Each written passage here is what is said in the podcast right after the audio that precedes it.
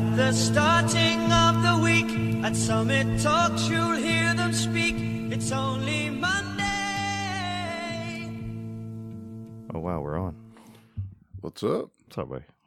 I guess uh, I was just saying a second ago. We are now brought to you by Liquid Death Mountain Water.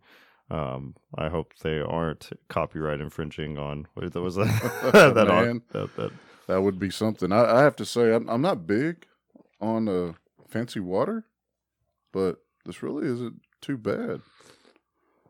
I'm I'm not gonna do an ad for them right now. Uh, uh, going into their infinitely recyclable cans or ethically sourced water. Oh wait, I did. Oops. hey, does, does it say where they get their water from? uh, the Austrian Alps. Oh, Yeah, yeah, they're fancy. They're fancy. So Hey, they're they're, nice. they're not sourcing it from, you know, these uh, African villages and uh, destroying Southern American, you know, villages.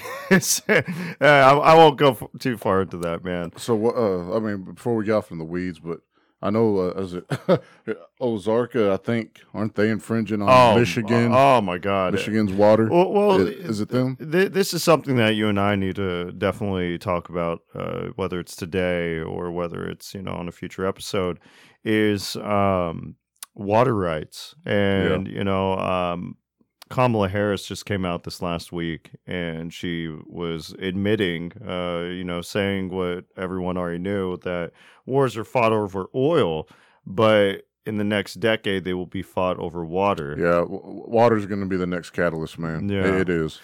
and and that that's a I think this is a good segue into what we're you know wanted to talk about is um, you know the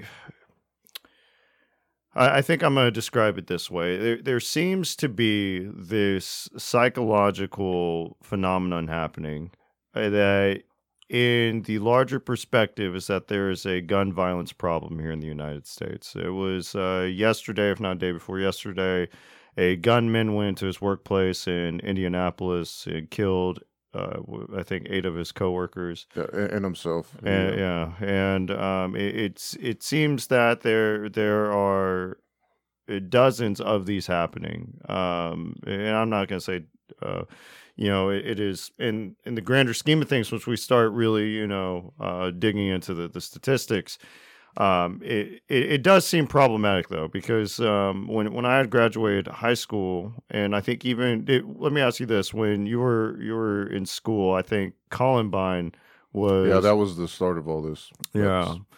Uh, man, what what what do you think? Do you think that the United States has a uniquely violent problem? Do you think that gun violence is, it, to, in my purview, it does seem that way amongst industrialized nations. Um, it, when when you start throwing in Venezuela, Argentina, you know, I, I think we, we pulled up the stats a minute ago. Like, yeah, you know, it's clearly beat, but those aren't first world countries; those are developing countries. Yes.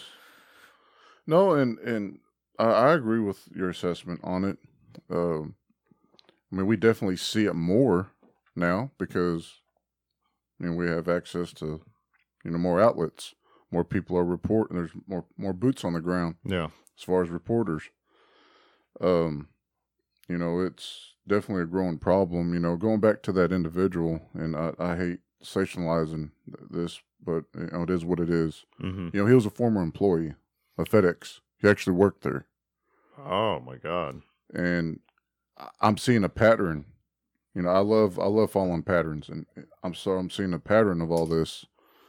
You know, it's it's whether the the suspect knows these individuals or he was an employee of the store or that facility. So there's a problem there. There's definitely a problem with the psyche of people right now. And I wonder if it ties into I know this is so like out in the weeds, but it's it's like what percentage of people really want to go back to work? You know, Okay. because of the the, the layoff we we all had Yeah. due to COVID. You know, I was I found myself like, man, I don't, man, I loved. I I, I was furloughed fifty percent back. I was fortunate enough where I, I kept my job, but you know, it was week on, week off. Yeah. You know, my counterpart at the time, uh, man, we, we we were in conversation one time, and he's like, dude, I could get used to this.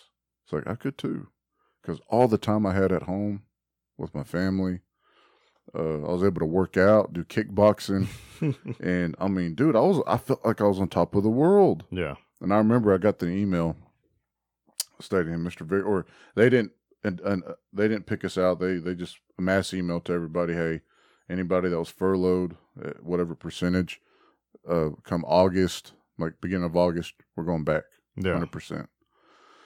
And you know, I turned to my wife and I was like, shit. I got to go back to work. I, you know, it's it's funny because I was having this conversation yesterday with a coworker, and um, you know, the the nostalgia that quarantine bring brings, you Yes. know, um, i it is something I don't think that in our lifetimes that we will experience again. Hopefully, hopefully, right? I'm gonna throw an asterisk in there. Um, I, I think you know when when we talk about gun violence, you you have to contextualize it um, be because, like you you said, you know, disgruntled workers in the workplace are uh, disproportionately going back to said workplaces and they're you know committing violent acts. Um, and with with COVID and the furloughs and the lockdowns, um, I, I've I found myself having this you know nostalgic feeling of wow, I was able to you know a degree of freedom that we had never experienced. Yes. And so I, I think with um, with the nostalgia behind it, I I I loved the degree of freedom that I had. I loved the the the the idea that you know the obligations that I had to where my my basic needs were met on unemployment. You know, and in if I was to to diagnose that in particular as far as us looking at the freedoms that we experienced and then going back i think what what going back showed is how undervalued uh, not only we are for our wages and our time but how much time that we actually take to go and work You- Correct. you know Yes. and, and it's um I, I remember back back in you know in, uh, I think it was Mrs. Brockman. Um, yeah, I- I'm sorry. I'm I have, sorry. uh, a bad history with that woman. And uh, and I remember in this was I, I think fifth grade, you know, math, and she um she was uh, telling uh, we we got on the subject of like oh. Mrs. Brockman, we spend so much time at school. We've got homework, and she was like, "Well, you actually spend more time at home." Well, she forgot to to you know elaborate. Well, you spend time at home, but you're spending time doing other things at home that pertain to school. And on top of that, you're sleeping eight, ten hours of the, those you know hours that you're at home.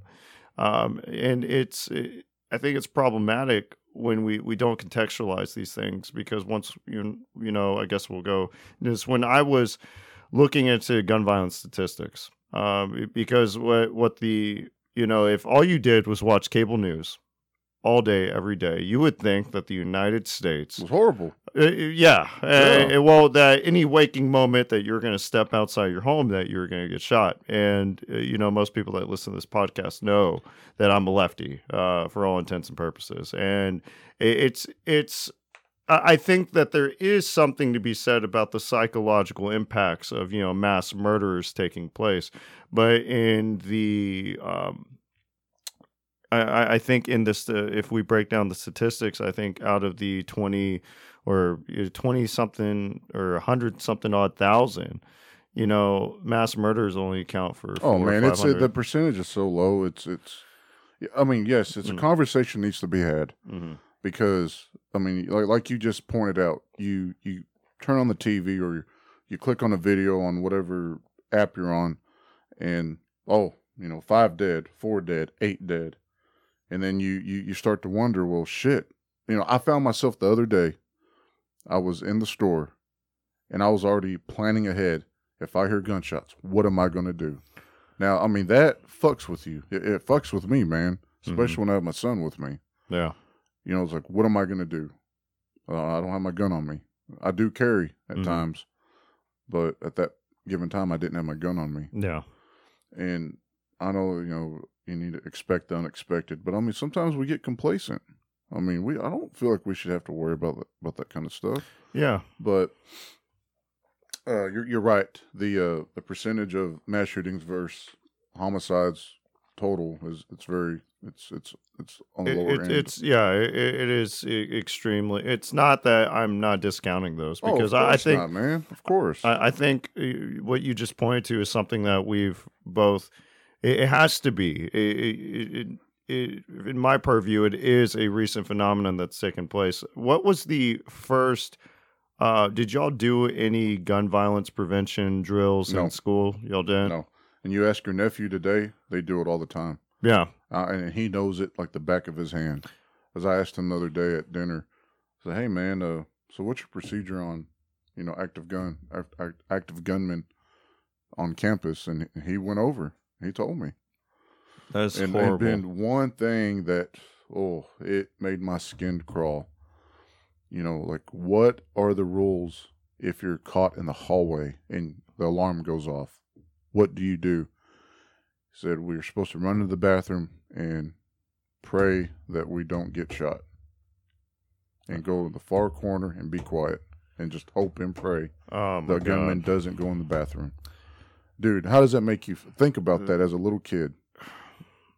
The, it, it, it's it is it is so sobering for me because it's like uh, when when I was in school they started uh, doing doing the the uh, gun uh, it's run hide fight um, and uh, and then even then um, bomb threats you know were another one I think I think you may have done one of those right? Oh yeah, and and so um, I I'm not going to name the person's name, but when I was in uh, high school, there was an individual that wrote up uh, essentially a list, and on this list, he listed from you know if you're top of the list to the bottom, it was in what order he would uh, murder you. And um, he was uh, honestly, we, we all knew that there was something off about him. And, you know, when when it came out that hey where, where's where's this individual at? because he hadn't been in school in a few days. Well it turns out he told uh, one of his uh, classmates um, or one of his friends that hey um, i don't want you to come to school on this day. And and the the idea that someone is so desperate that they they they are at the bottom of the barrel and that they are going to murder you know x amount of people.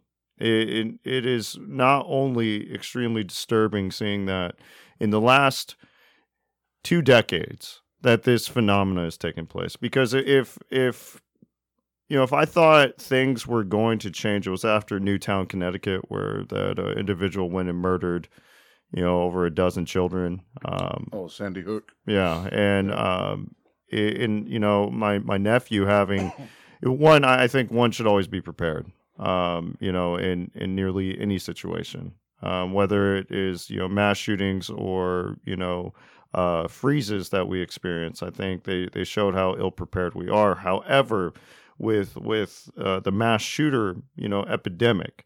Um, it, it seems that there is something inherently going on that is affecting the psyche of people to where they are going into their workplace, whether that's a FedEx or they're going into an elementary school and killing children.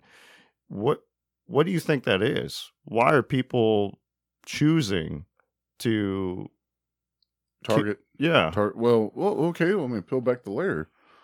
You know, I mean, if if I'm not saying I'm not going to go on the record and say I'll, I'll do this, but I mean, you know, if I wanted to do acts of violence, I'd go to somewhere where I know there's no guns.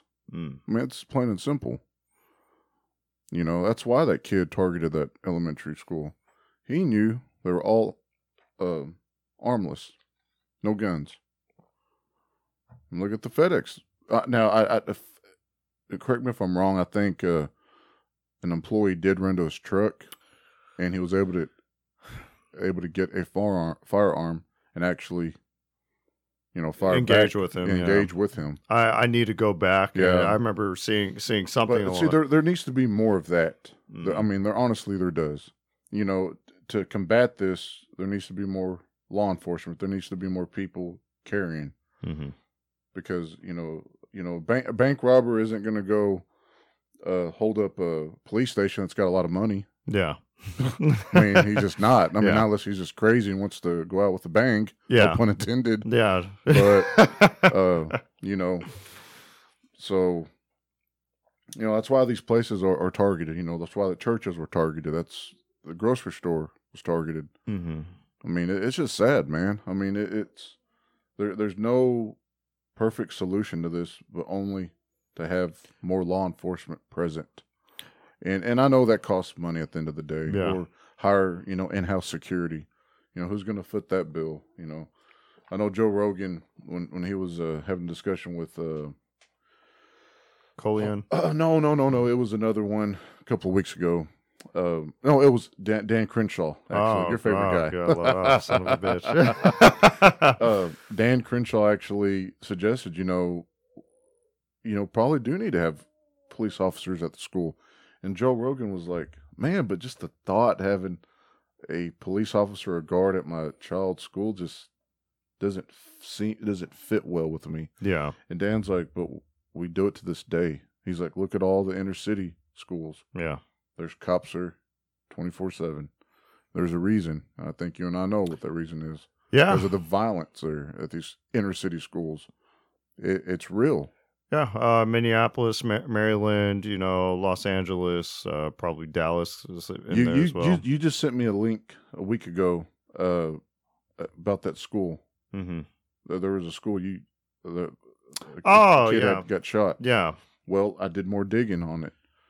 That school in particular, man's got a very, very vast history of violence. Mhm. Four teens have died so far.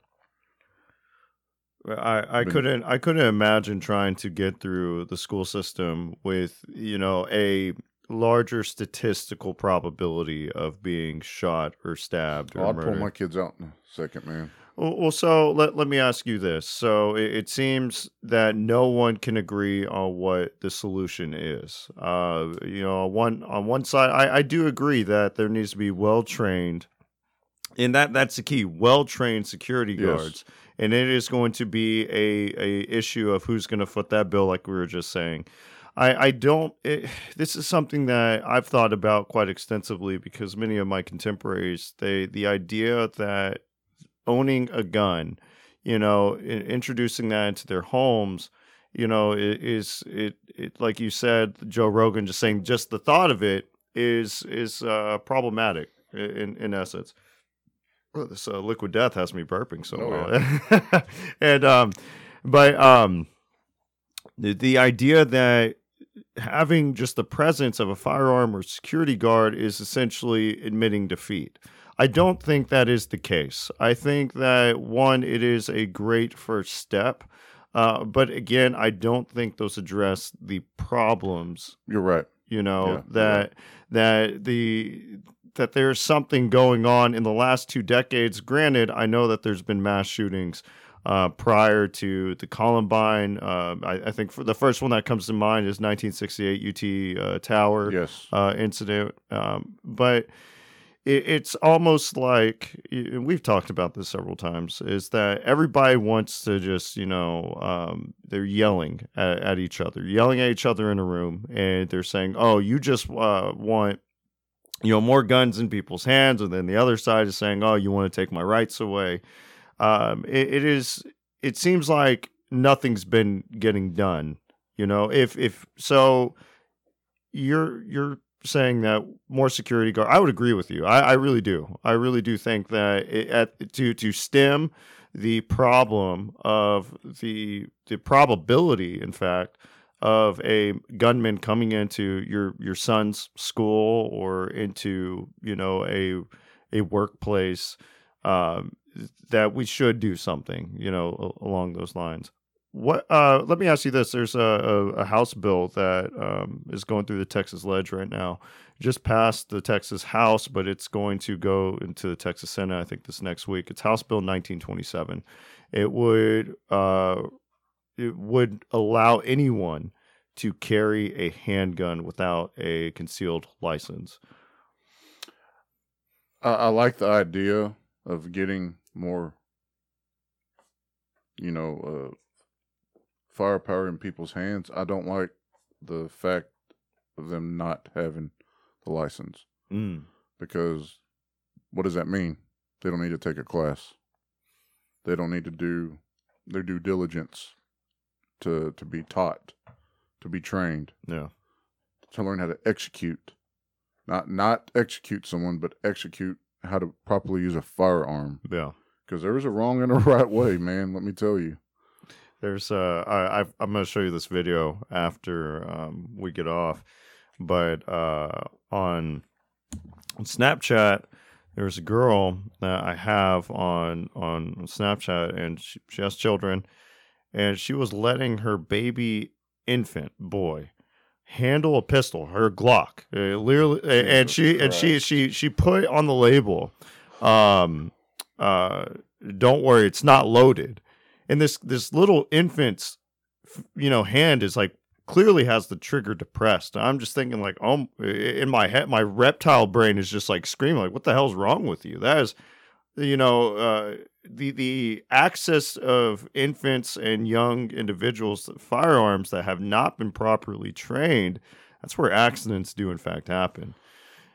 You know any time that um, I I've I've always made sure that you know when when my nephews come here that one of the first things I do is I ensure that everything's locked up you know?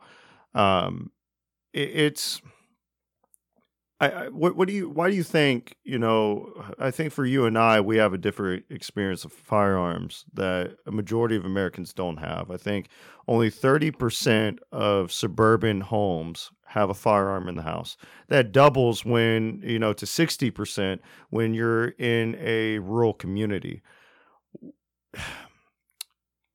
Why do you think that there is a you know propen- propensity to shove you know guns to the to the wayside you know uh, In, in suburban areas. yeah I don't know, man. I mean, that's.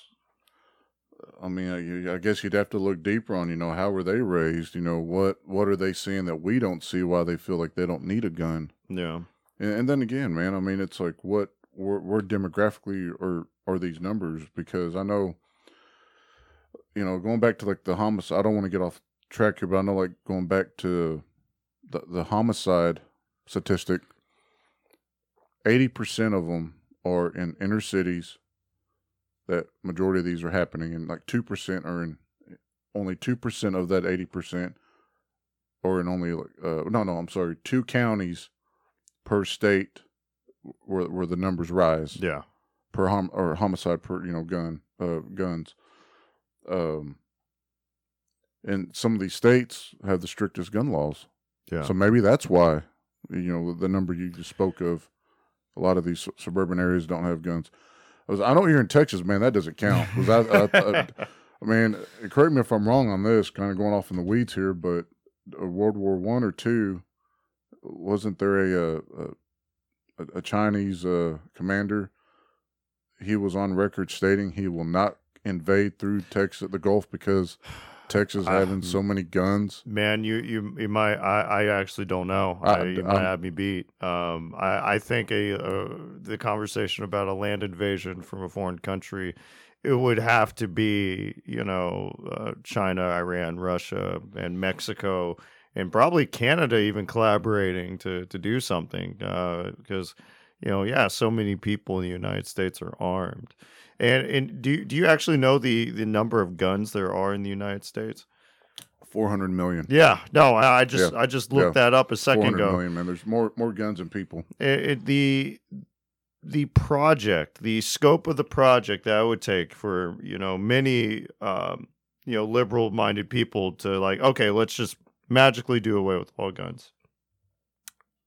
I, I I think the operative word is magic because it would be it would be absolutely impossible. And um, you know, I was talking to uh, Brent over at uh, Systemically Distorted Communication about this. Is that the it, it is it seems almost impossible for us to have gun reform that doesn't, in fact, have some infringement on you know the Second Amendment. You know, Yes. and I, my only retort back to that is that the Constitution is a malleable document. You know that we we are in fact able to amend our Constitution.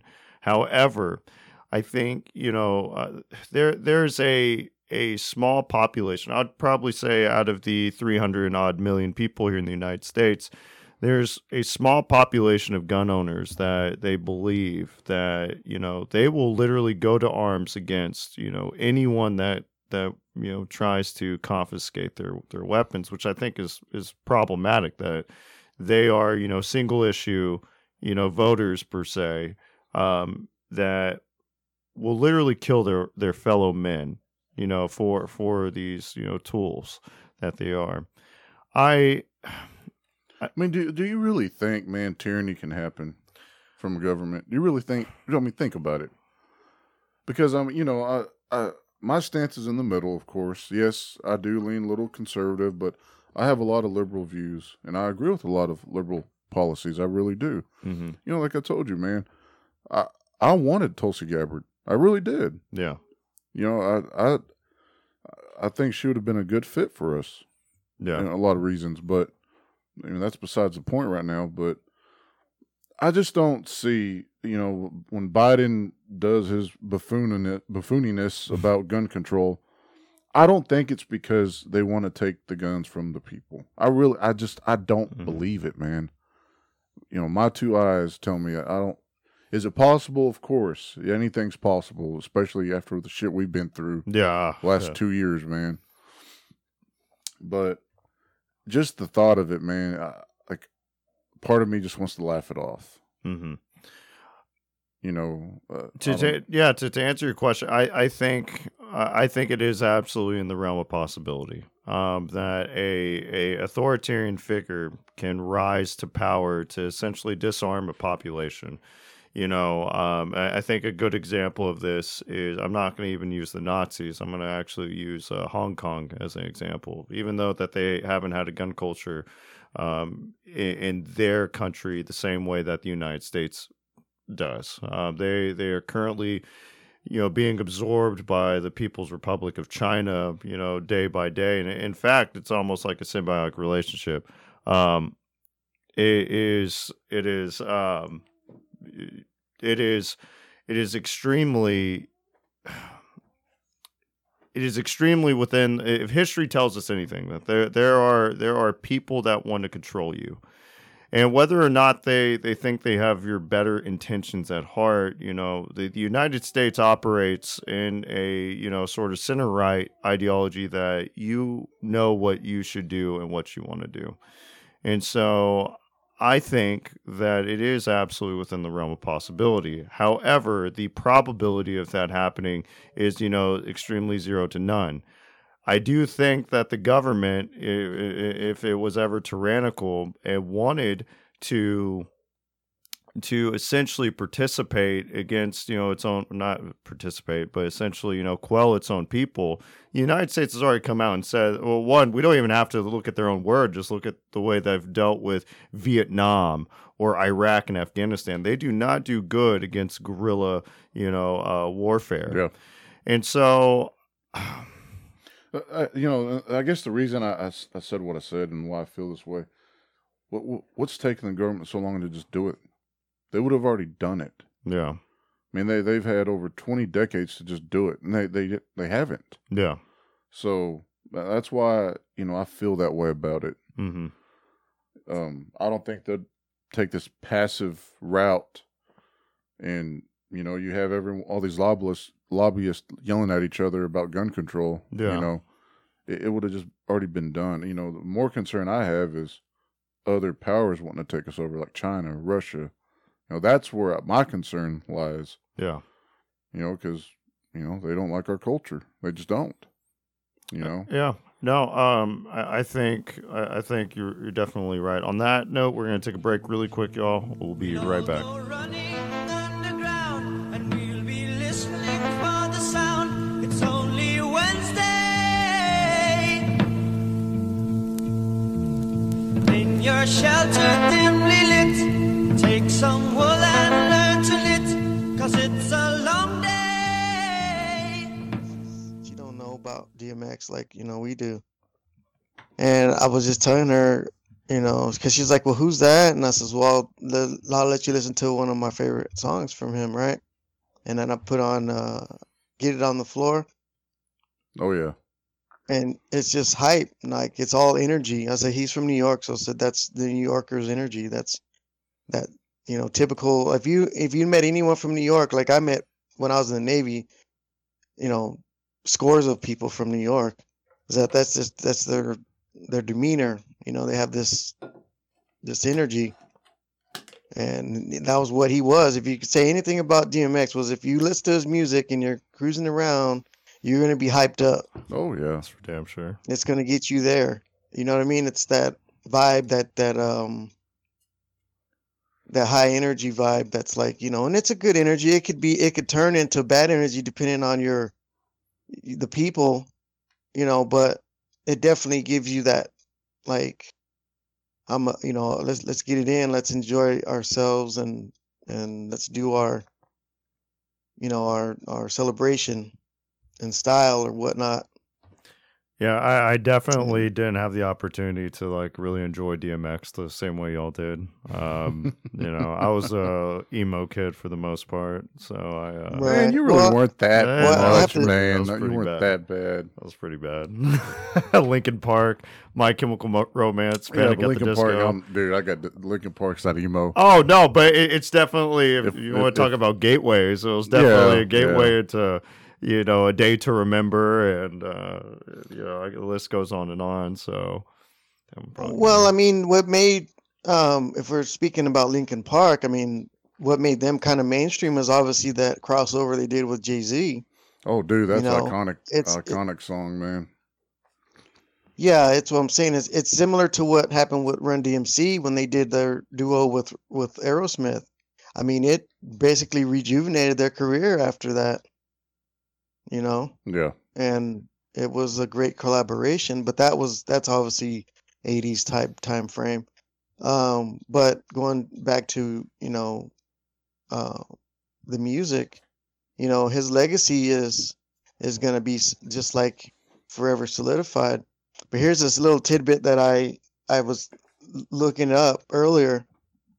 Um so mj was 50 when he died so was Prince. Prince was probably a little over 50, I'm, uh, if I'm not mistaken, but basically 50s. And now we have DMX. And he's not, we, I would never really compare him to those two gentlemen, except to say that he was an icon in the sense he broke records at, at the time when he was at his height.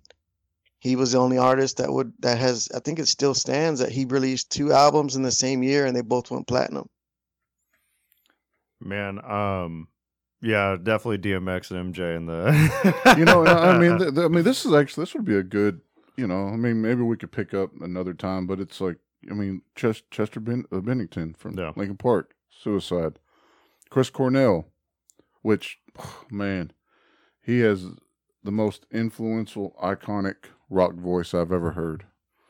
Yeah, from Audioslave. yeah, I mean, I, I, I, just some of the greats, man, just falling to their addiction, and it's just sad. It really is. It's sad. But No, was- no, I, I definitely, uh, I, I guess we can, we can go ahead. I've, I've been, uh, I started recording this just so that we can, uh, I can normalize the audio, and whatnot. So, um, what was that four hundred one? But I, I mean, so, so Nabi to to bring you in. Um, Sure. so, so Stephen and I have been talking about gun violence in the United States for the last forty odd minutes. And, Okay. and to, to contextualize this, you know, it, there is a perception and then there, there's the reality of gun violence. You know, a majority of gun violence is committed uh, by homicides are typically committed by gangs and they typically take place in inner city communities. However, a growing number of gun violence is, you know, from suicides. Um, and yes, and if if it, the, the perception i think that that is that that takes the spotlight is when the media you know focuses on you know mass shootings which I, i'm not saying to the, to the listeners i'm not saying that mass shootings are a problem it is it's extremely problematic that you know we uh, we now have you know children train and prepare themselves uh, to to be put in a situation that is lethal from a stranger or one of their their their cohorts. And so, man, let, let me ask you this: What do you think is going on? Where where do you think this general shift in in the psyche of Americans is coming from. Well, that's a pretty loaded loaded gun you gave me there. Uh, no, to be honest, uh, I believe this goes into what we and Stephen talk about a lot, you know, off podcast is it starts at home like a lot of this the problems going on. I mean, we can go from any common problem nowadays that we're not really um really getting into, but as it pertains to your question you asked me at hand, um, and the psyche of America, I believe a lot of it has to do with the culture. And I mean by that is, um, you know, the basic nuclear family.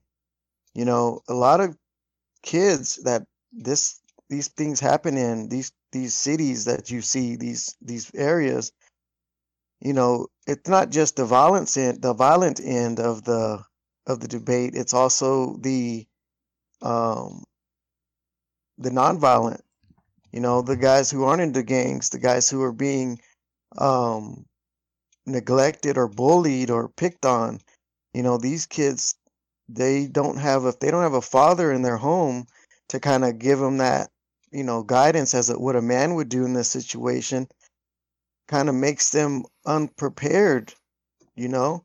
And so now you put that situation with a gun with a gun that's easily accessible in their hands and there you go they figure well on one hand well look if this is how my life's going to be and i'm already this far why do i keep going why do i need to you know push it and so there they go they they you know i had a kid when i was in junior high that he killed himself for the same reason and the one thing that was common i didn't know at the time was he didn't have a father in the house yeah, I know. I know. There's and, a there's a man, there's a good statistic out there. Uh, I, I, just I can't I can't reference the website that a, a lot of fatherless homes they they do tend to fall. I don't want to say victim, but tend to lead to some kind of violence.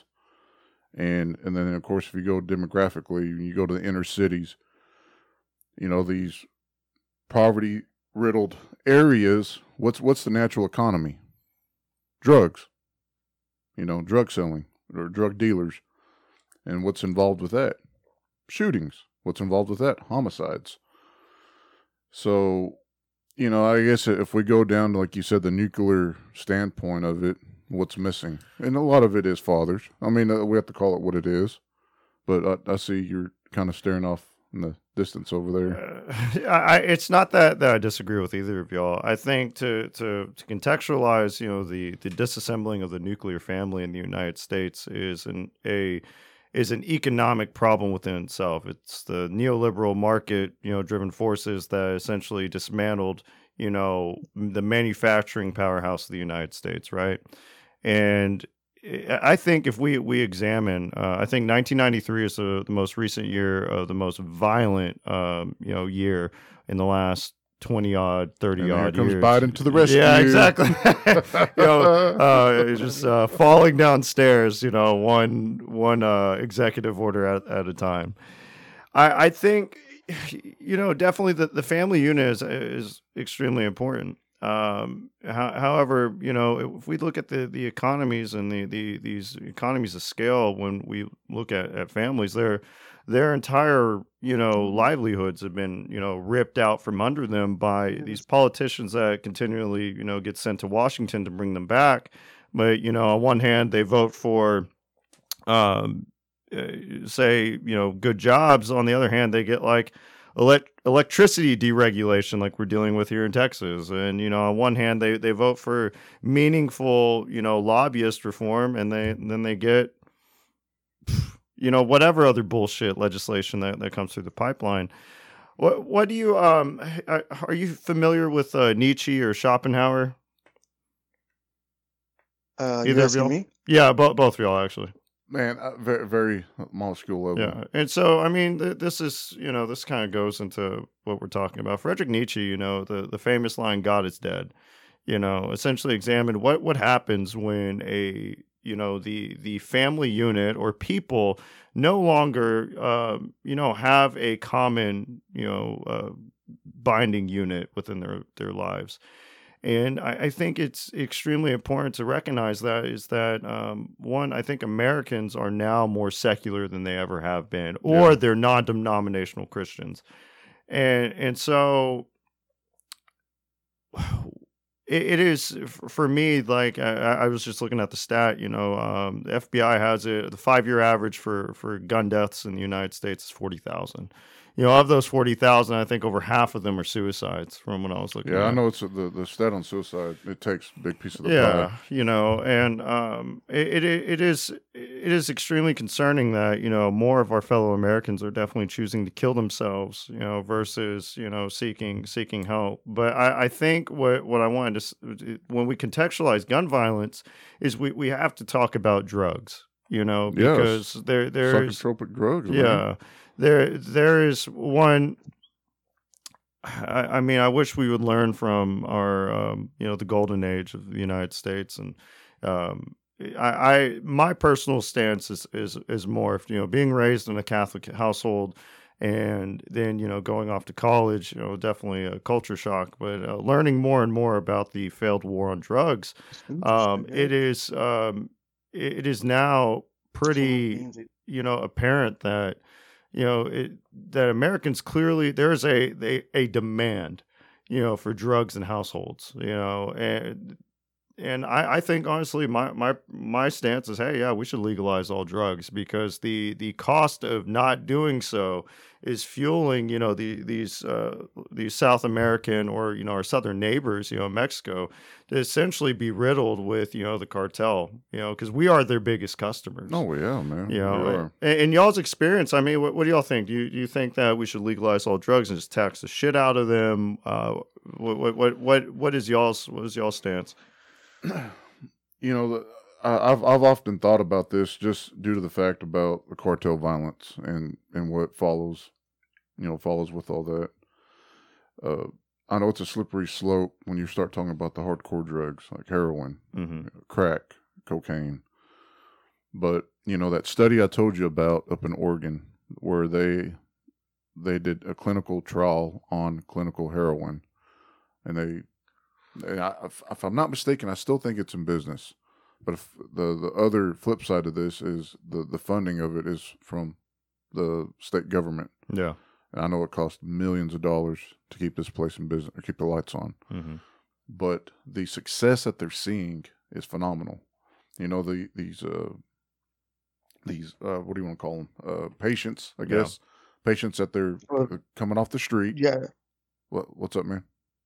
No, no, no. Go ahead. I'm sorry. I didn't mean to So interrupt. so these patients are coming off the street and they give them their their their fix or their Mhm. dose.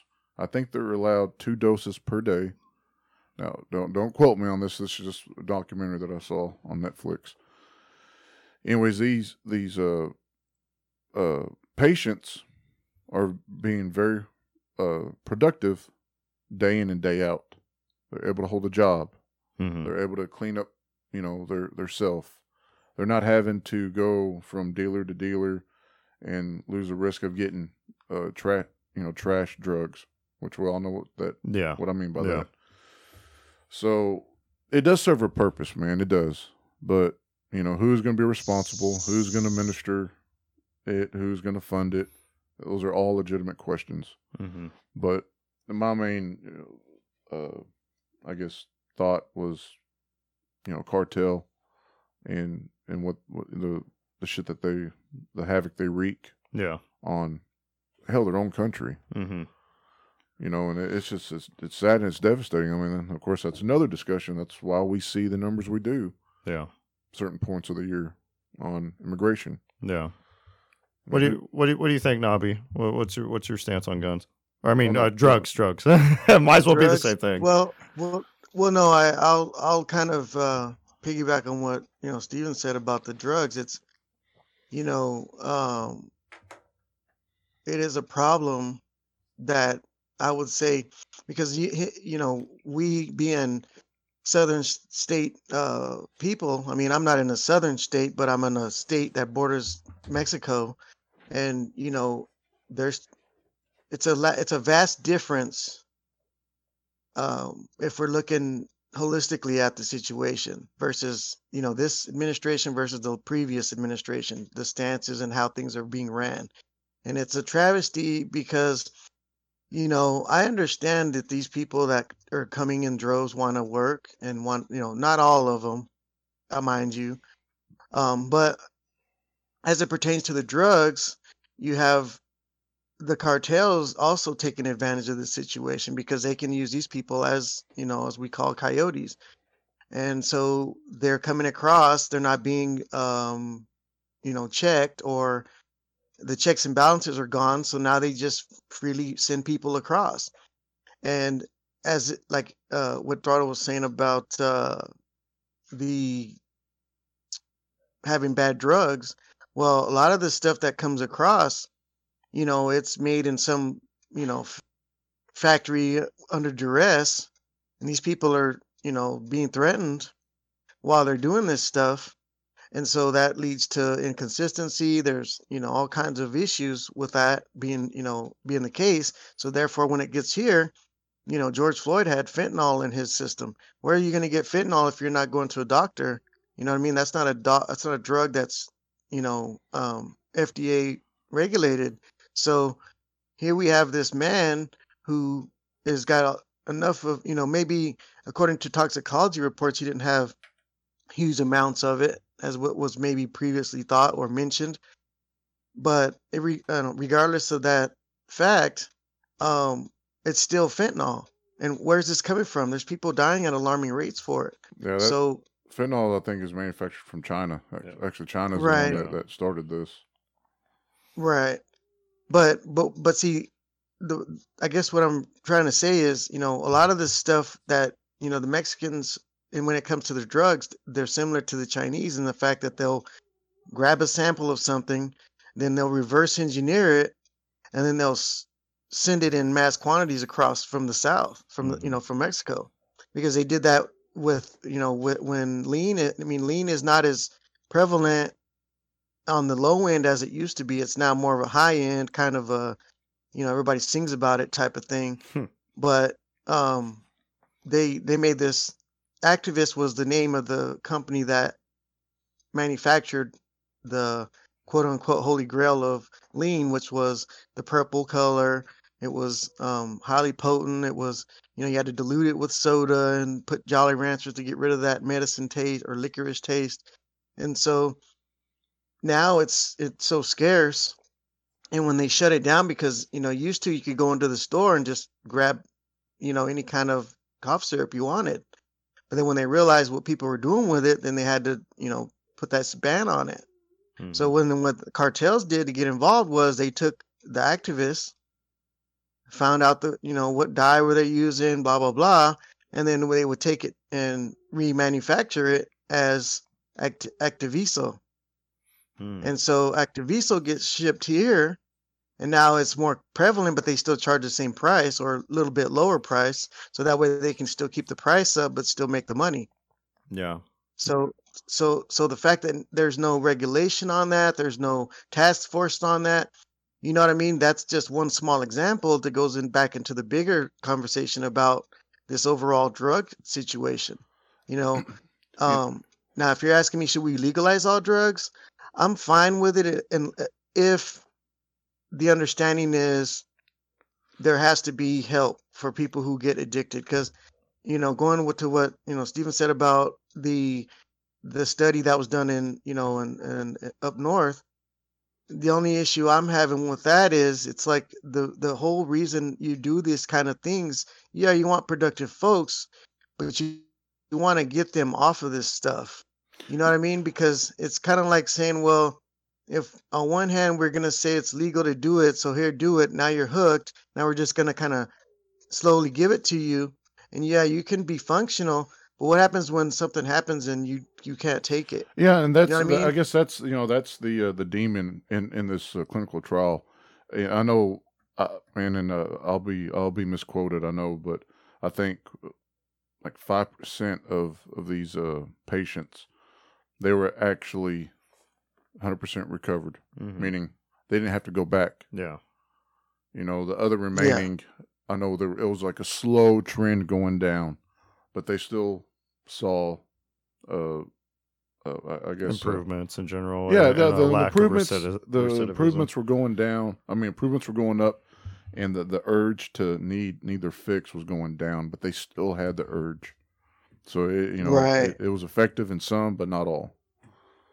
Yeah, no- right and yeah. then and then of course there's placebo trials that go involved in that to kind of to kind of get a you know a median to see if it's really the drug or if it's you know what i mean like it's mental because i will be honest and say there is a lot about our human brain that we don't understand and there's a lot of things that we still have yet to discover and and and and we do know about the basic chemistry of our brains and the chemistry and the, chemicals that are excreted and not excreted you know, due to uh, overexposure.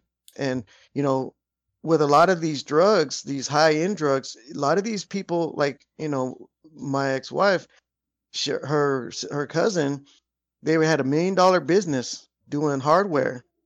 Well, you know, he got the, the husband got hurt. He got on uh, painkiller medication.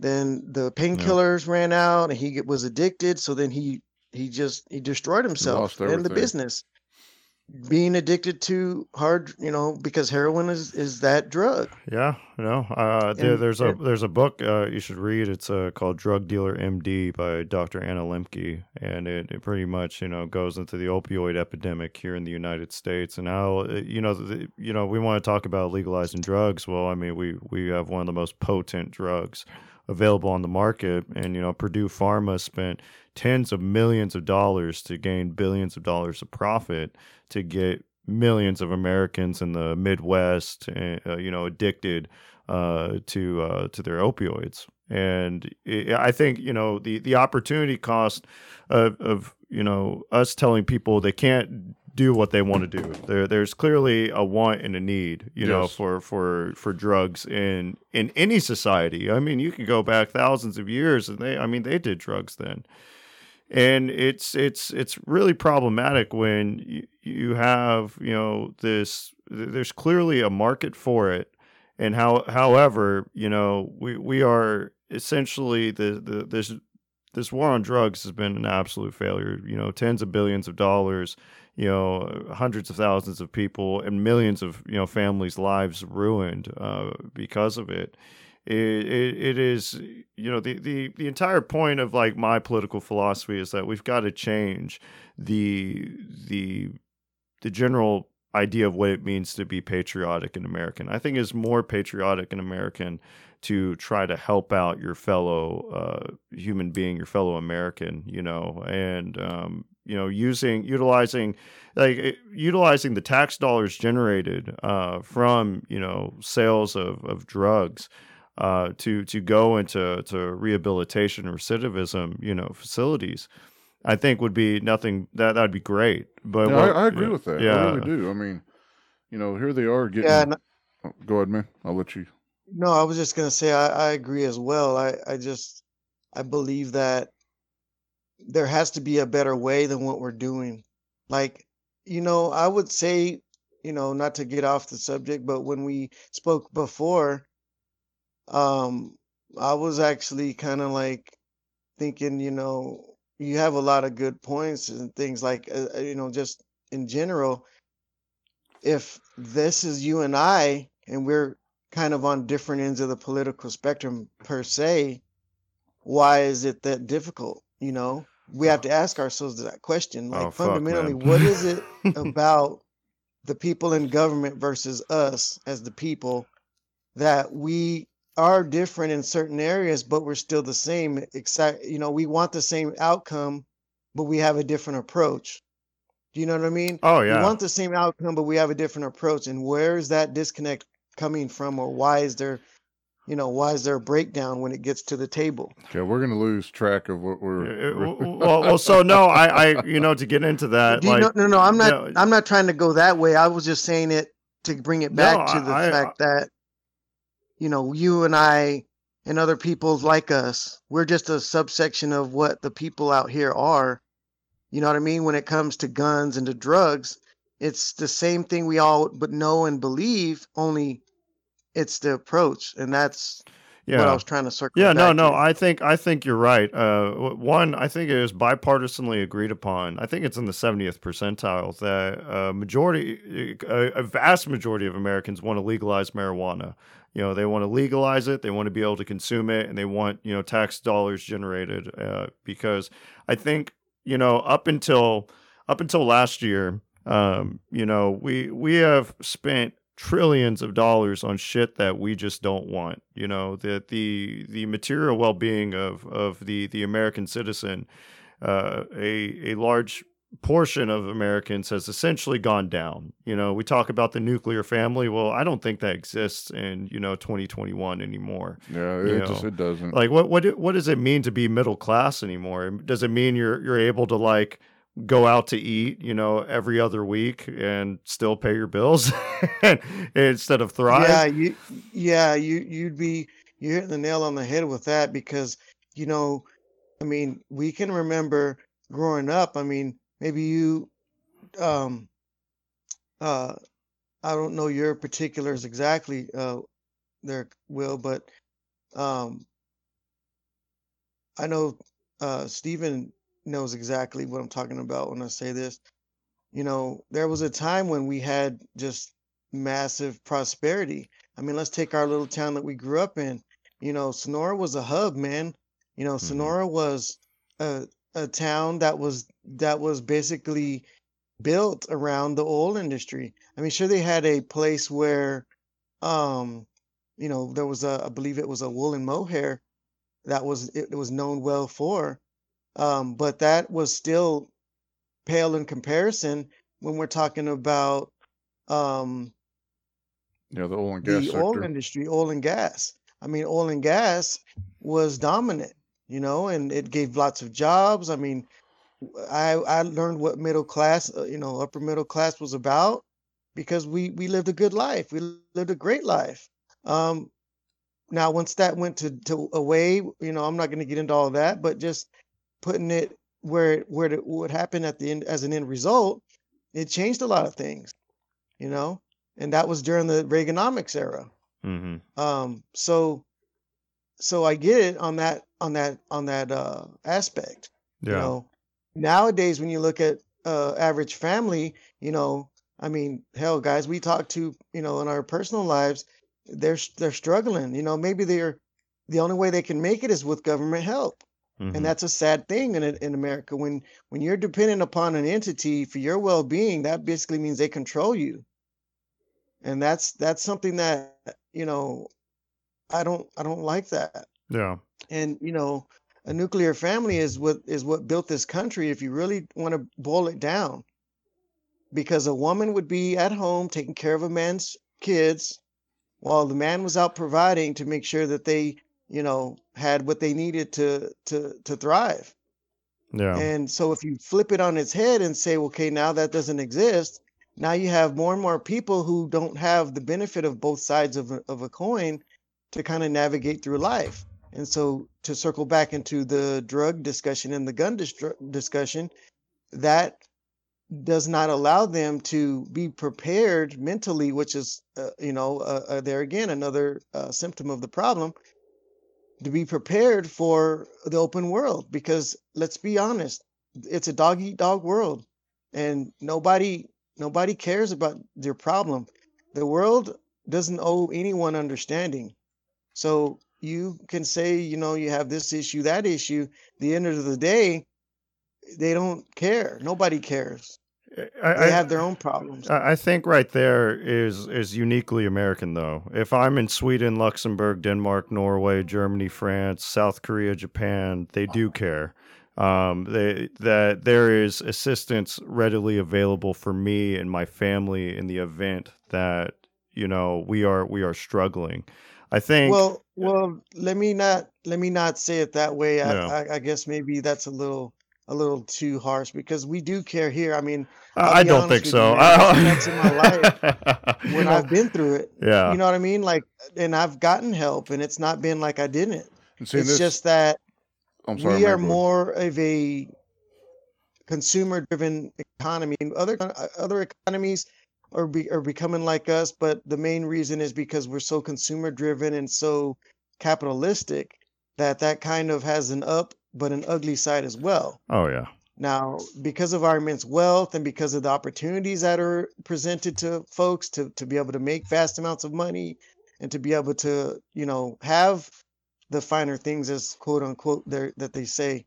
Um, the flip side of that is just, you know, we lose a little bit of our humanity along the way because, you know, eh, let's be honest, how many times you see people at the store and you know they get to the line and oh no there's there's they got to put something back because they don't have enough money to finish it Oh, I see it all to, the time. pay it do you know what i mean Yeah. Yeah.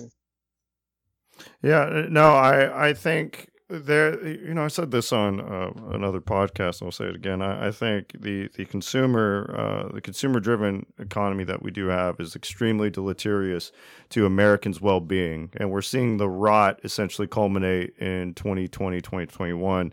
Uh, because uh, you know what did what did COVID show us? That you know our society is extremely individualistic and we can't agree on anything to to do anything to where it paralyzes us to to make these policy decisions that are extremely important to the well-being of people.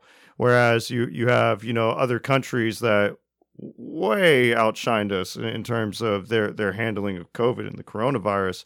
You know i love just looking at japan because it's an extremely conservative government and what they did was extremely effective into curbing the spread of covid-19 whereas we just kind of you know uh, we're in uh, I picture uh, chickens with their heads cut off, with kerosene on fire, you know, running into each other um, to, to some extent. Whereas, you know, now we're starting to, you know, the vaccination rates are, are so high to where we're curbing curbing the spread. Before we go off into that, I, I think with with the United States in particular, it is it is very problematic the the the idea of uh, you know we we want uh, if you want to talk about wealth the the the top wealth gains in the last 30 years have gone to the to the top tenth of 1% you know uh, productivity has risen by 400% whereas the average the median wage has stayed stagnant since 1979 you know? And so it is it is you know the we, we all recognize that something is inherently wrong. Like there's something that that what we grew up with is just it, it seems so far out of reach into a to you know quote unquote an american dream that we're just starting to rub our eyes and wake up from. And it's it's it is you know sad when man i was in sonora uh last month not the month before and it is it is depressing you know Yeah, going going through there and seeing the the business closures the lack of you know just uh, the the hustle and bustle. It is it is honestly it, it is a it, how, how do I put this? It, it is. It, it makes me want for for you know times long ago, and Yes. and it's you know I don't I don't think that it's it's going to come back. You know I, I think the urbanization that the United States has always you know ebbed and flowed from from you know 1910 to you know 2010. You know people have consolidated into these city centers and uh, they they go where the jobs are, and I don't, you know, the jobs just aren't there in Sonora, Texas, Ozona, you know, Stanford. et But cetera. man, let me stop you there. You know, you know why Sonora is no longer going to be what it used to. Why?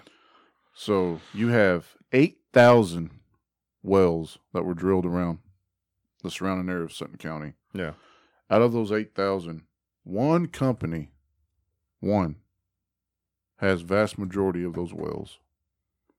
Meaning, Intervest. Hmm. That's a problem in itself. So they have a monopolistic Exactly. control over And resources. Me and Michael Ramirez had a discussion back over a decade ago that if you took all those wells and you divided them up and you you had eight different companies think of the opportunity Yeah, it's not under one umbrella it's not your eggs are not in one basket so they have dictatorship over the town yeah.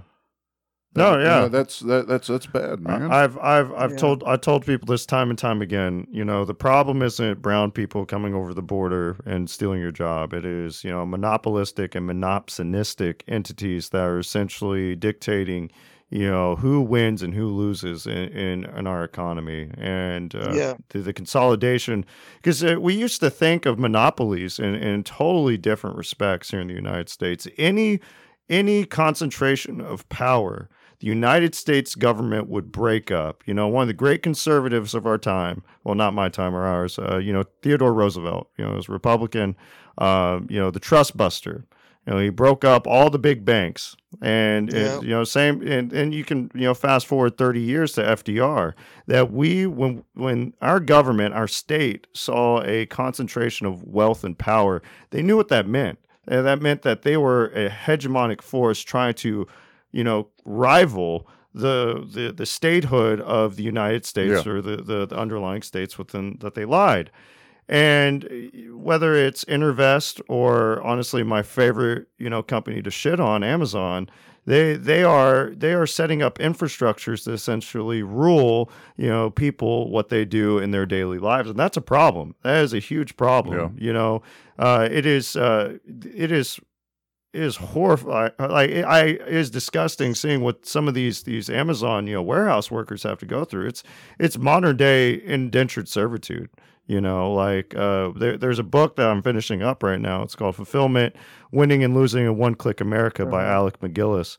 And these, uh, the you know, Amazon has gone into these towns like Dayton, Ohio, into San Marcos, into all these towns that that um, essentially had you know some tor- sort of you know manufacturing hub or the logistics hub, and they.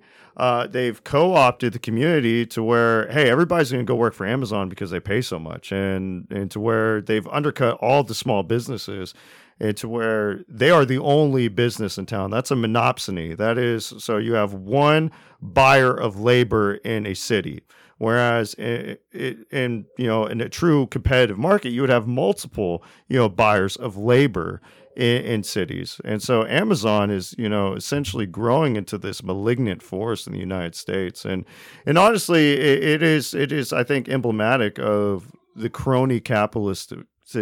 Oh my God, words right? Crony capitalistic system that we currently have, and it, it's it is painful. I mean, you know, you I've had people, you know, tell me that yeah, they've got ice their feet, you know, every night, and they've got to change their shoes in the middle of their shifts, and and when they do that, they lose productivity time, and then that essentially leads them to a write up, which you know they'll just be, you know, they're they're cattle. You know, uh, I mean, I understand all that, but at the end of the day, man, they have a choice. And I, I, I understand where you're going at with this. It's not a choice. You know, I, but I understand where No. you're going at this. Yeah. That's the only game in town. Yeah. to go work. Yeah, But dude, if if if I'm under that kind of distress, I'm gonna go get another job. I mean, that's just plain and simple. Now, Where? I, well, okay, I'm getting to that. but again, man, I'm gonna find a way. If someone wants to do something bad enough, they're gonna do. They're gonna have to do it. They have no other oh, way. Oh, but I but I get what I get what to be honest, it's funny. Will you're making me now starting to but I'll say this. So I totally I agree with you in one respect. And and I know where Throttle's going with hi- where, what his his counterpoint is.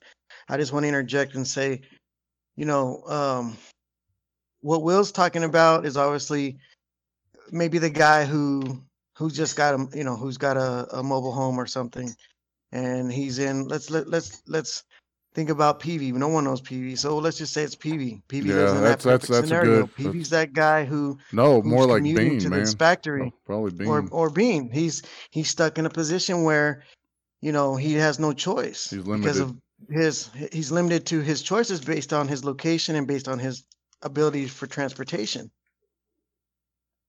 Yeah, I, I mean, like my, my thing, the, the choice is you go and work for Amazon and you break your, your, your back, you lose your, your knees and your, your essentially your dignity working there. Um, you pee in water quick before you- bottles and shit in bags to you know make yeah, let me let me let me say this real quick, Will. Um, so and so that being the case, right? So so that puts you in that predicament where you're stuck between a rock and a hard place, and when you have two mouths to feed, which you know, PV we as we know has two babies, so um, what are you going to do with that? You you say, okay, well, yeah, I can go f- find another job, but if that's the only game in town, a perfect example would be, i.e., Walmart. Walmart was the boogeyman before Amazon. yeah. You know, when they were still laughing at Amazon, Walmart was the big boogeyman, and to the to some point they still are. Yeah. But they're kind of lost the limelight because of what everything has went to. Oh yeah. You know, we're now we're we're instant gratification. We want things yesterday, and a lot of it comes from China. So, you know, and that's that's we could say we could look at it one or two ways when it comes to that, but but I won't get into that. Um, but as it pertains to what we're you know discussing now, you know, uh, the choices that they have to make or he has to make is kind of skewed. You know, whereas someone like Throttle, he's an enterprising person. He's you know owned a business and you know thrived with it and knows taste success and who has, has a little bit more you know ambition would look at that and say okay i'm going to slice it this way Yeah. you know we would expect that from the average individual but then again he's not the average individual let's Yeah. be honest not to get off of the subject but the average um, as, as a man men who make uh uh 100000 or more is only uh 10 to 15 percent of our population as a whole. So when you're now talking about somebody who's in the bottom rung which you know pv's in that realm he you know he doesn't have that same ambition that same trope because he's looking at well i gotta make i gotta make ends meet. I gotta you know i don't have the same drive and ambition or even skill set or ability to network that maybe someone like you know Stephen has to to get himself out of that situation. You know what I mean? Yeah. S- Yeah. So he falls more into what you're saying as to where he he doesn't have a choice. He's kind of a slave to the system, like you said. Because I can understand it, bro. Because trust me, before that was me. What you're describing was me before I joined the military, before I was trained, before I got skills, all those things I have. I well, that was me.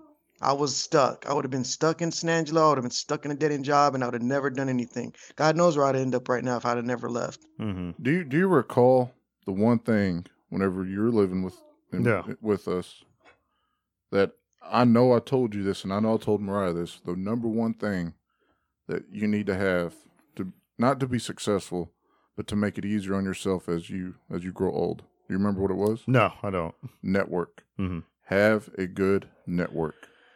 It- It's, and oh, well, hold on. yeah, go go. I'll let you So- finish. And the reason I bring this up is because Nab was was uh, reiterating traits about me Yeah. and how uh, what man I've become today.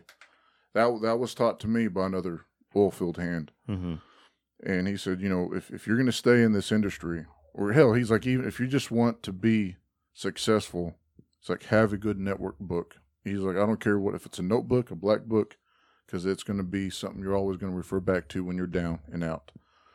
There are many times, man, that I felt like I was on rock bottom. Hell, I wanted to kill myself. I Mhm. wanted to commit suicide. And I went back to that book and opened it up because I have I have a lot of contacts. Now Mhm. I'm talking like literally like network, Yeah. and that book helped me get back on my feet. That book helped me. I mean, I, I went down the damn list, man. Started calling people, and let me tell you, man, it helped. It really did. Yeah. I know it sounds phony and corny, but you know, it's just funny when you're on rock bottom, man. I mean, there's only one way back up. Yeah, I just think that's an overly simplistic view in general because when we, we start examining people's lives that, you know, have been ruined by Walmart and Amazon, you know, going to them and telling them, hey, go network is extremely improbable because one, they have to leave work. If they leave work, they don't get to feed their kids. If they don't feed their kids, we, we know where that road goes. And so you have Americans trapped literally trapped in their workplaces that by these feudal you know systems these you know the workplace is not a democratic work uh, a democratic system by any means it's not a meritocracy it is by all intents and, and measures a feudalistic system right and to to imagine uh, you know, someone coming to you and say, "Hey, you want to make a six, seven figure income? Hey, go network." Well, hey, I've, I've got to be here. I'm a wage slave. You know, they are slaves to the time clock. It's it's it is you know I, I agree with what you're saying, but currently within the system that we we we participate in, that's just not that's not the answer. yeah, I mean, yeah, they. uh, like, well, I understand where you're getting at. Yeah. Is they don't have the time to go do it because they're they're bounded to what they're currently doing. I'm just Well, referring to when Can I when when Can I I knew interject when- real quick Yeah, though? go ahead. Because I, I understand exactly what what Stephen is saying, uh, Will. And what I what I want to say is this: what he's talking about, it's generalization in a way, but it's also incumbent on the person. And see, that's where the fundamentals go back to what we were saying about fathers in the home. Okay, so a man at his nature is ambitious. A man at his core wants to do things, wants to excel, right? So what he's basically saying is when you say net when he says network, he's basically saying have yourself surrounded by people that are doing things in that direction. You know what I mean? Rather it be a manager at your plant, rather it be somebody that works at another plant or just somebody who is on the same upward looking trajectory than yourself. And we see it all the time in the sense that, you know, entrepreneurism is booming right now. Even though it may be COVID and things have happened, that's still the main purpose of men. I mean, if people from other countries are coming here during COVID and do and excelling, what does that say about us? You know what I mean? At some point, there has to be accountability. And I get it, what you're saying, and I don't disagree with your point. However, I will say it goes to the fundamentals of uh, what does it mean to be ambitious? What does it mean to want more? And what do you do to get there? Because sometimes the main reason why people don't isn't because they can't, it's because they don't want to or they won't. I, I, I, I heavily disagree. We, we, we participate in a system that's actively working against you. Uh, every turn that, whether it's lobbyists, politicians, your boss, in fact, you know, we are all competing for resources. You know, whether ambition has anything to do with it is one thing, but when you're participating in a system that honestly it does not want you to succeed. I mean, it, the, the the problem I have with libertarians and conservatives is that the the the possibility of of being a billionaire is enough to trade off, you know, a social welfare system.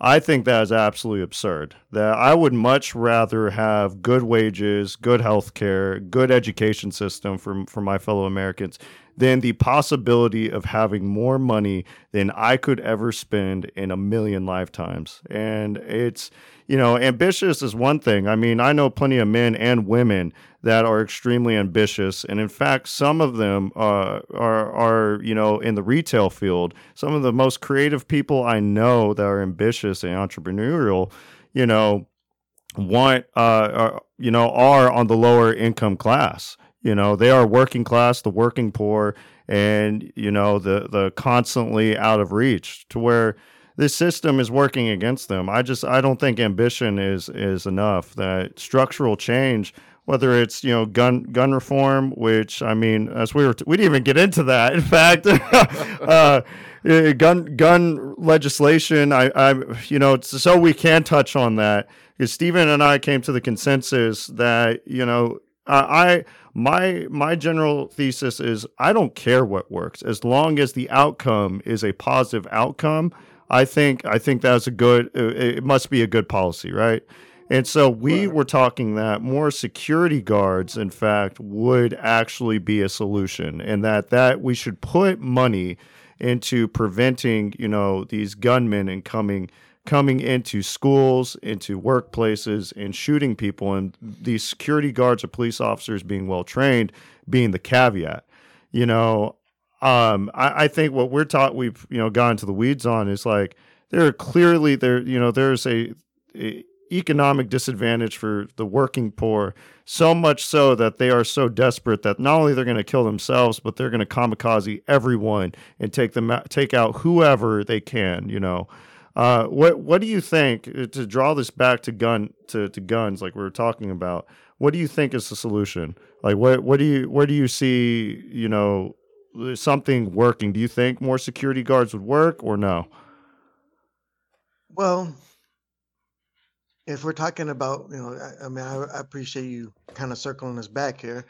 Um, but as it pertains to that, um, security guards, they are a deterrent.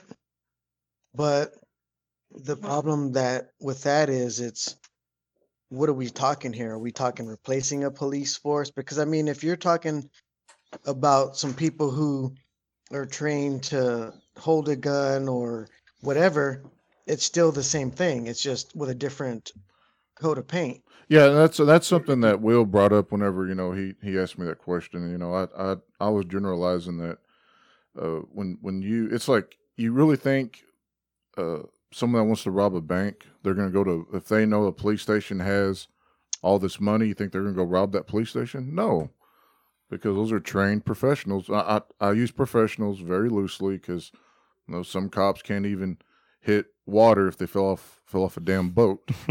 but Yeah, pretty much. um, you know, Will did kind of counteract saying, you know, if he knew a security guard was vastly trained and the program worked, yeah, it'd be a good solution.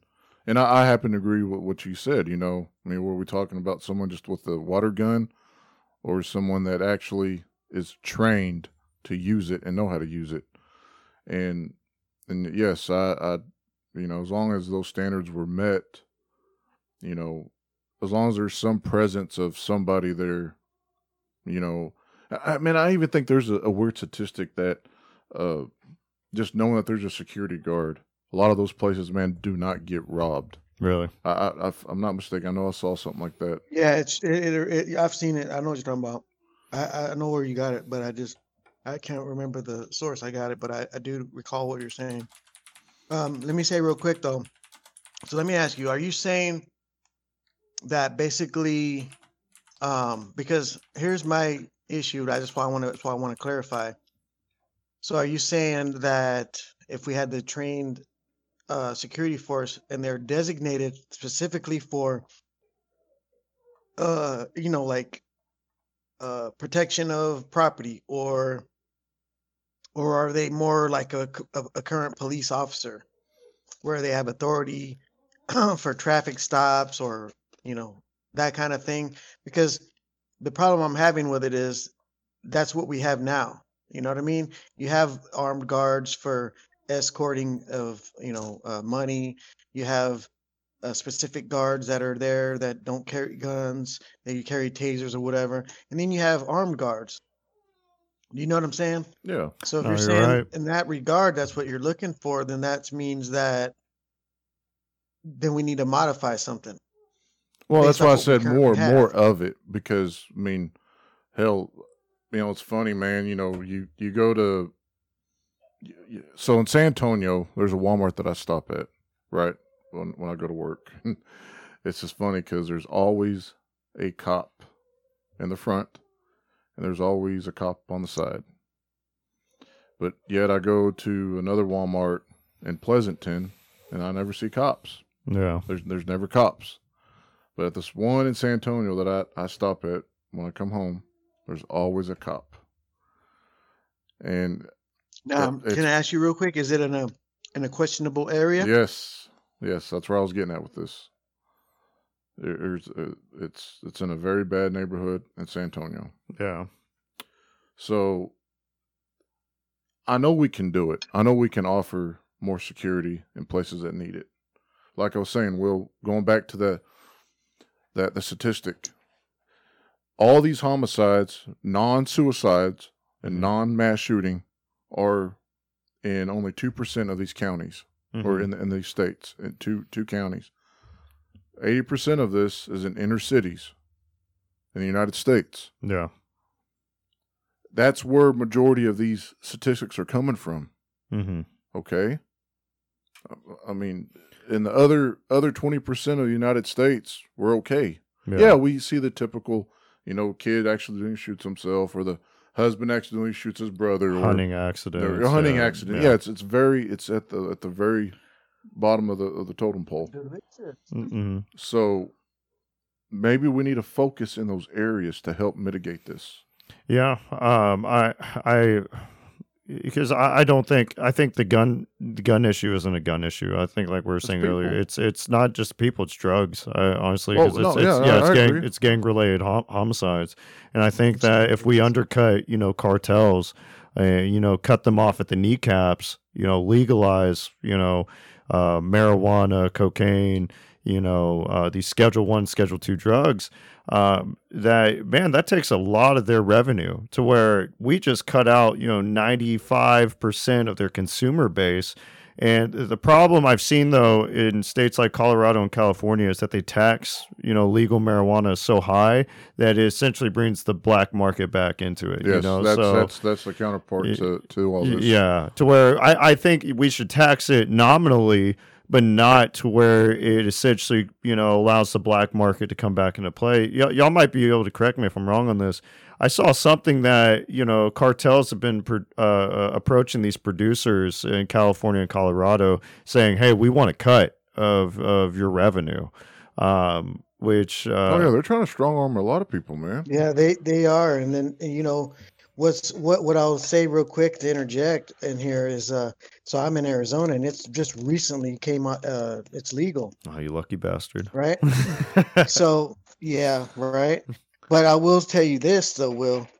That's why I was talking to Throttle before this happened that we were looking at exploring maybe a, a venture of some sort because of how I mean, guy, when I go when I went to get that that that box yesterday, there was a dispensary right next to it, and the line was out the door around the building.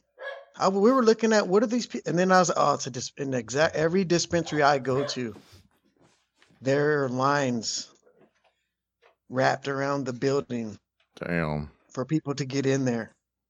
And it's all the since I mean maybe it'll slow down, who knows. But the fact that it's legal now and they've got these commercials that come on for people to to get these stuffs the these these uh marijuana offenses and you know off of their expunged off their record, which I totally agree. To me, if you went to jail for having pounds of marijuana when marijuana doesn't kill anyone, you should have that off your record so you can get a job. So you can be productive. Yeah. So No. you can vote. Yeah, no, it, it it honestly like if, if you just boil it down to the, the simple like we are we are jailing a large portion of our population for altering their reality, you know, um, and, and something that is absolutely nonviolent. Um, it, I, I think it's it's honestly a little absurd, you know, for them consuming a a- plant. It, it's it's it, it is honestly fucking weird, you know, to Yeah. an extent. You know, it, the the the tax dollars it generates, I think, is is so minuscule um, to you know finding you know these people. I think honestly, if you just you you you, you allowed the sale of you know consumable you know Schedule One and Schedule Two drugs, I mean the the tax dollars generated from that would vastly outnumber. Oh yeah. that. Look from- at Colorado. Look how much taxes oh, my they God. generated, man. It's ridiculous. Yeah, Colorado just within the first few years of it being legal, they saw enough revenue from the tax and sale of it, which basically gave them a surplus. They were able to do more for their schools that they had done in years. It was a there was a uh, article that that was written by a um, I forgot I think it's called the Colorado uh, or the Mile High something. But, but basically, that what that was pointing it out. You know, their revenue went up, their productivity went up. You know, people weren't losing, uh, you know, their jobs, and Yeah. and companies were easily able to put out a like you know a basic um, memorandum saying, look, we know it's legal. However, if you know, obviously you're taking a risk. If you get an accident or something happens and they need to test you, and then other companies went ahead and said we're going to implement a periodic, um, uh, what do you call it? A periodic drug test, random Yeah. drug test. So you know, there's solutions to the problem. If you don't want people touching it, then fine, they won't. They don't need to touch it. However, that shouldn't be something that you fire them for, unless you're doing something very, uh, you know, like a crane operator heavy or machinery. a sanitation worker, something that does something that very needs precision and needs um, your you know your wits about you. You don't want to take that risk.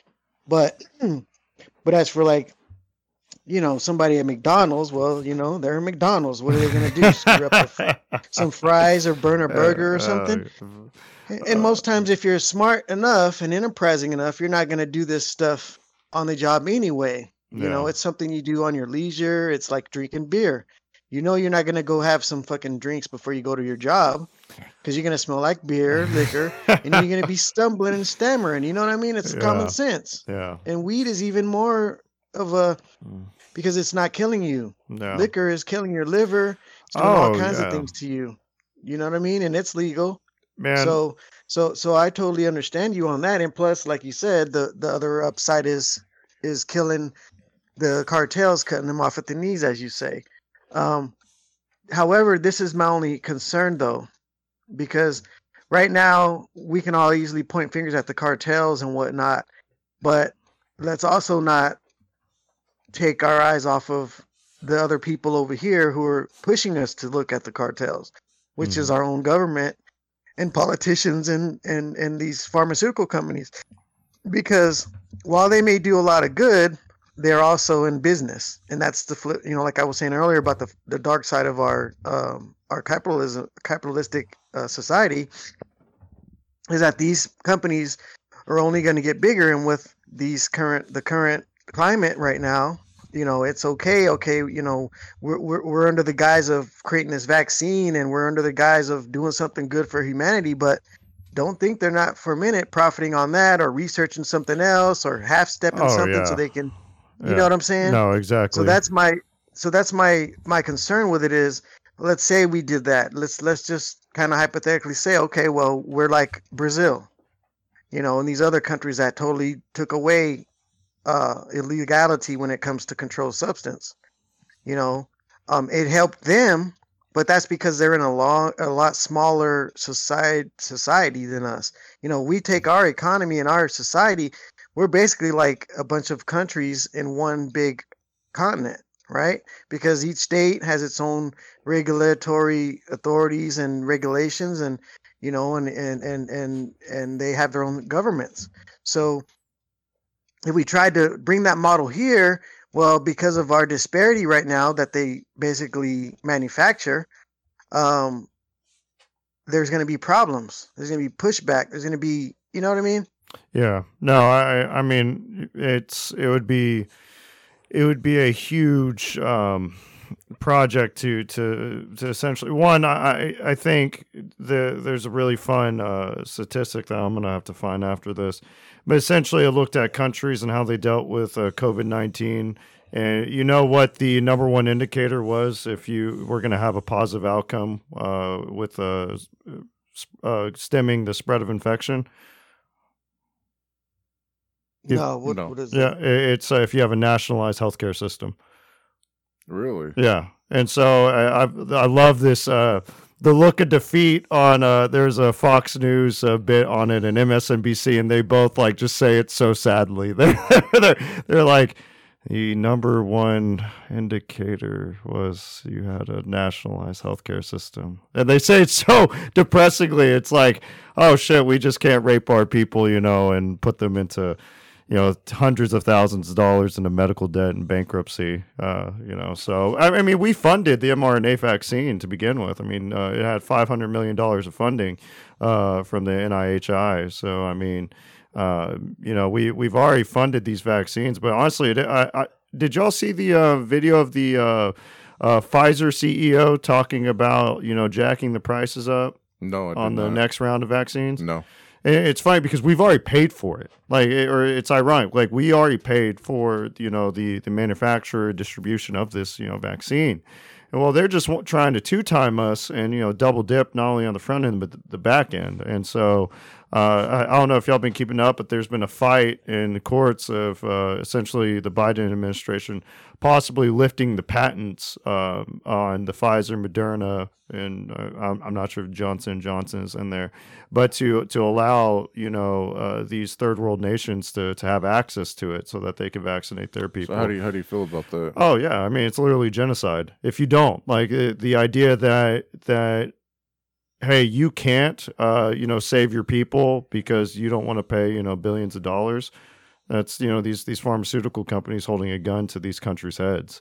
You know, and in times of crisis, I mean, it, they'll make their money, but hey, we've got to save people. You know, I mean that that, should be the number one um, you know goal and whatnot. It, it's it, it I it's yeah it's I don't think you could paint it any other other way. Oh yeah, no, I've got to make billions of dollars before you allow you know to save your population. That's it- about I'll clean it yeah, that's that's absurd, guys. We're we're at like two hours right now. Are we?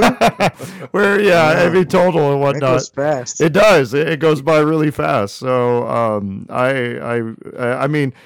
It's funny. Steve and I were like, "Oh, we're gonna only keep this at thirty minutes," you know, going into this, and um, and then thirty minutes went by, and then next thing you know, we're at forty-five, and now we're at like two hours total. So I think Oh. I've got an hour with you, Nabi. So you're gonna have to come back on, bud.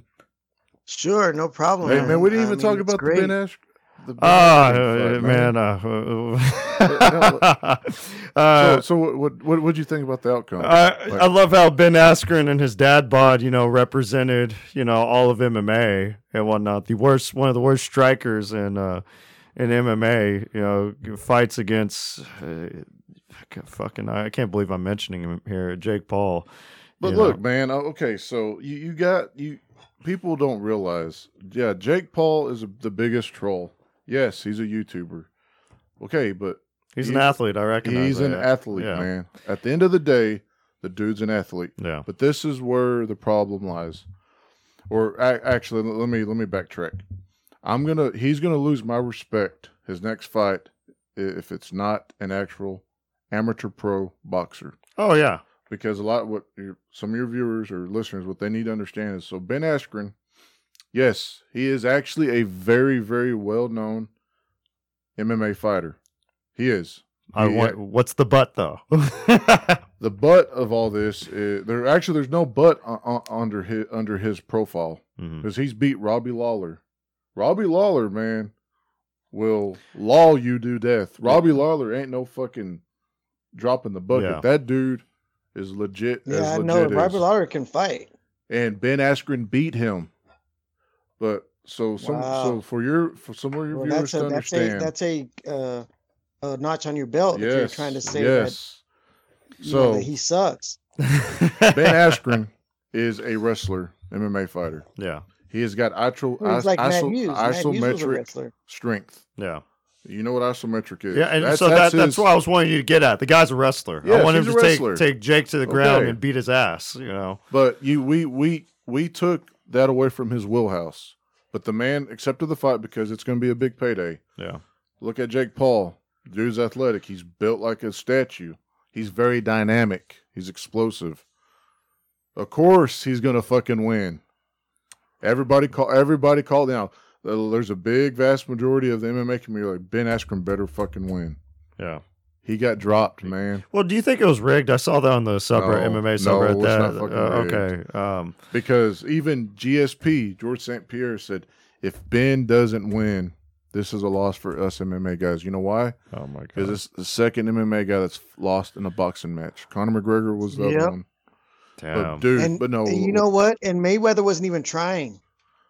yeah. He hit him a couple of times, but Mayweather really wasn't looking at it as a. He wasn't going in as if it was a championship bout. You know why that is though? Because he knew Conor McGregor's got that touch of death. He knew Yeah, if he went in, McGregor was going to sting him. And dude, Mike Yeah. Tyson said it best. He's like, we had a MMA fighter come in and hang with the best boxer pound for pound, Mhm. eight rounds. yep, So what does that say about Exactly. Conor McGregor? Yep. Yeah, I mean, it- see, He hung is a- with the best pound for pound boxer. I, I just want to see Jake Yeah. Paul in a, the octagon. I want to see him standing. I up. agree. Yeah, I agree with that. You want to actually fight, you get in the octagon. I, I think it's absurd to, um, uh, you know, uh, to skew these well, they fights. even and- fight a decent boxer because let's be honest, like you know, Stephen said, what decent boxer has he really fought? I mean, Yeah. let's talk about a guy who's got great fundamentals, a guy who can punch, a guy who knows how to slip and move. These guys he was fighting, they don't know that stuff. No. You you can see it in their form. a real Golden Gloves fighter would have done better than any of these guys. Oh, fought. I, think they would beat the, the fuck out of. Jake. Yeah, I think I think they would beat the fuck out of him. In fact, you know, and so Right, that's what I'm saying. Because you have the conditioning that you need. Like a lot of people think boxing is just, you know, uh sticking and moving and and all that. It's it's it's there's a lot more to it. I mean, the the the boxing as a whole, that's why it's called the sweet science for a reason. That's why guys who can strike in MMA have a certain type of uh, you know win percentage, and guys who who grapple have a certain win percentage because those are disciplines that are rooted in fundamentals that are required for any type of fight. You know what I mean? Yeah. If you can punch a guy, you can win. If you can throw him to the floor and beat his ass, you can win. So those those two things are not exclusive, but together they're a deadly combination.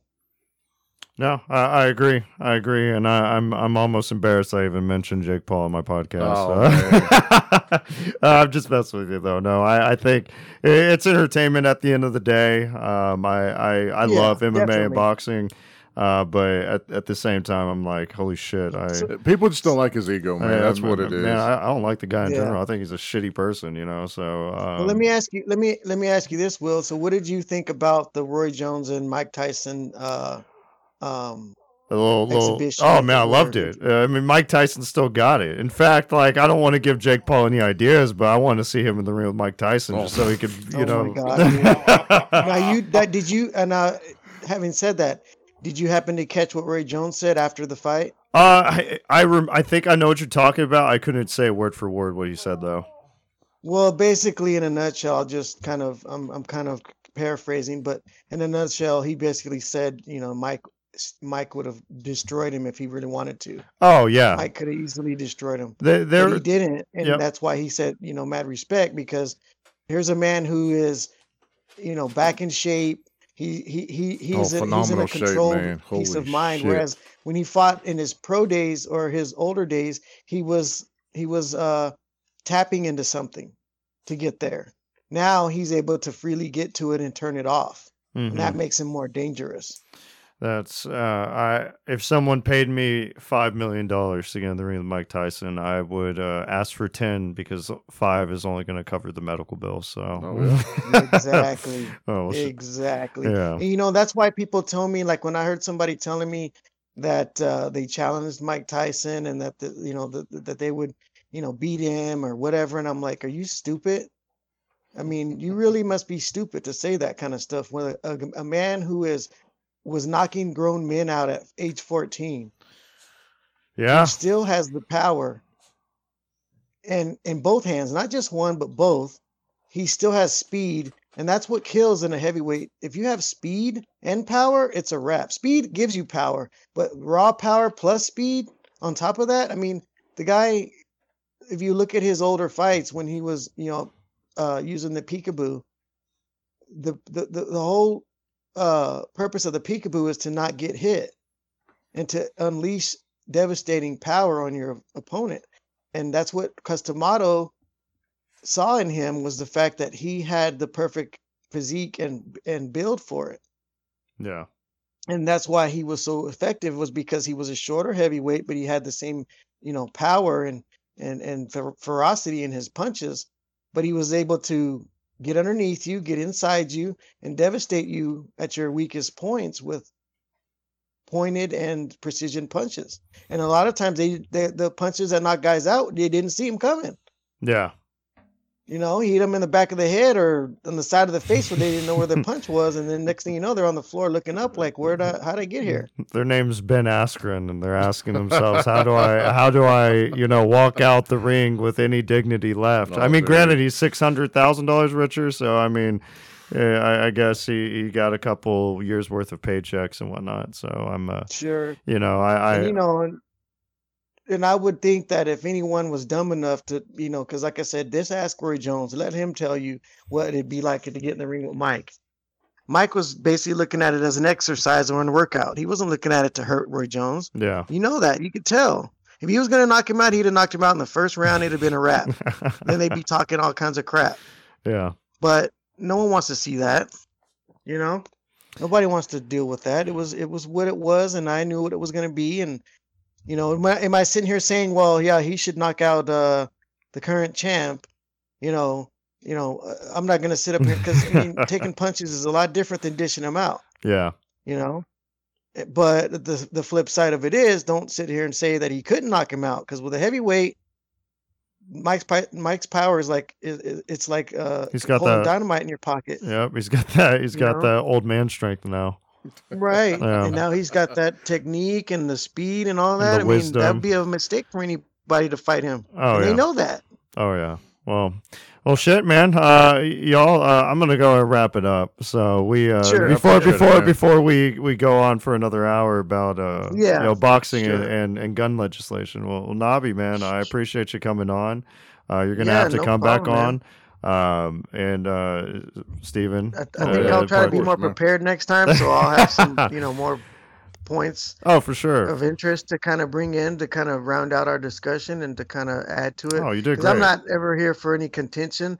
I'm only here because I, I I think this is healthy for us as men, and it needs to happen more. I mean, the fact that the COVID came, I would say the silver lining to it was it did, it, it gave us more time to reflect inward and to kind of understand what we need to do to go forward as a society and as adults. hmm Absolutely, Stephen. Any last words? Man, I'm good, man. Had fun, dude. Yeah, exactly. well, you you're know. you're- you're coming back on either Oh, way. hell We- well, y'all both are. In fact, we all. I appreciate you both coming back on. Uh, everybody, hope you have a safe week. Uh, make sure you go and join the book club, the Undunn Book Club, this month. Uh, that book we're reading is Fulfillment: Winning and Losing in One Click America. And make sure you sign up for the newsletter. Y'all, um, hey, it was a pleasure. I appreciate it again, and uh, we'll, we're gonna have to do this again. So, uh, y'all want to give your socials so that people can find you and follow you? Man, uh, honestly, uh, I don't even know my social. Oh, I, I don't. Just my name on Facebook, Stephen Vickers. Okay. Um, What about you? What, what about you, bud? Uh, yeah, you can Discord. It's uh, Knob Sport, uh, two four nine five, I believe. All right, well, good. Um, But that's pretty much it for now. Yeah. Um, but Well- uh, it was a pleasure, and I appreciate the opportunity. Hey, of and, uh, course. thank you. of course. Awesome. Well, y'all, everybody, have a good week. Stay safe. Don't get sick. Don't Adios. get COVID. Y'all take it easy. So.